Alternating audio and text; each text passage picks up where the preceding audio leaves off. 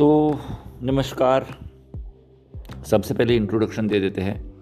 ये मेरा पहला पॉडकास्ट मैं अभी कर रहा हूँ और मेरा नाम है आर जे विठू।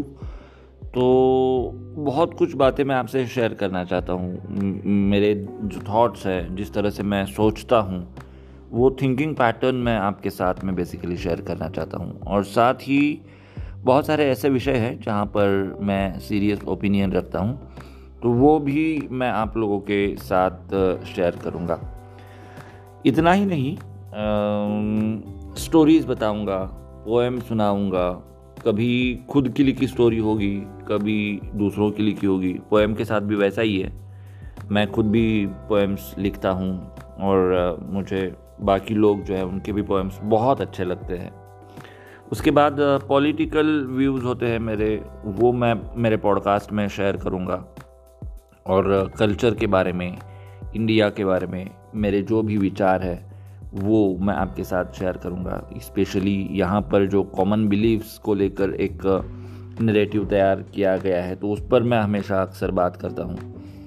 साथ ही इंडिया जो इंडिपेंडेंट हुआ था, इंडिया का जो इंडिपेंडेंस है तो उसके बारे में जो 1947 में हुआ था तो उसको लेकर भी बहुत सारी चीज़ें हैं जो हम लोगों को पता नहीं है या फिर हम लोगों को कुछ दिखाया गया है और उतना ही हम जो है आगे बढ़ाते हैं। तो ये भी आप मुझसे सुन सकते हैं। इंट्रोडक्शन में मेरे बारे में बताऊँ तो मैंने मेरे करियर की शुरुआत की थी एज एन जर्नलिस्ट मैं छोटा एक न्यूज़पेपर था प्रिंट मीडिया में काम करता था तो लोकल जो रिपोर्टर होते हैं, वैसे मैं रिपोर्टिंग करता था। उसके बाद मुझे रेडियो बहुत अच्छा लगा तो मैंने रेडियो ज्वाइन कर लिया, पहले कम्युनिटी रेडियो स्टेशन उसके बाद फिर कम्युनिटी रेडियो स्टेशन उसके बाद कमर्शियल रेडियो स्टेशन उसके बाद फिर कम्युनिटी रेडियो स्टेशन उसके बाद फिर से मैं कम्युनिटी रेडियो स्टेशन में काम कर रहा हूँ। तो लोगों के साथ बात करना मुझे बहुत अच्छा लगता है, लोगों को मोटिवेट करना मुझे बहुत अच्छा लगता है। लंबी लंबी स्टोरी या ऊँची आवाज़ में चिल्लाना ये मुझे बिल्कुल भी पसंद नहीं है। तो आराम से मैं लोगों का दिल जीतता हूँ और उनको कुछ अगर ट्रांसफॉर्मेशन ट्रांसफॉर्मेशन की ज़रूरत है उनको लाइफ में तो वो उनको मैं देने की कोशिश करता हूँ। मुझे लगता है कि आज के लिए सिर्फ़ इतना ही।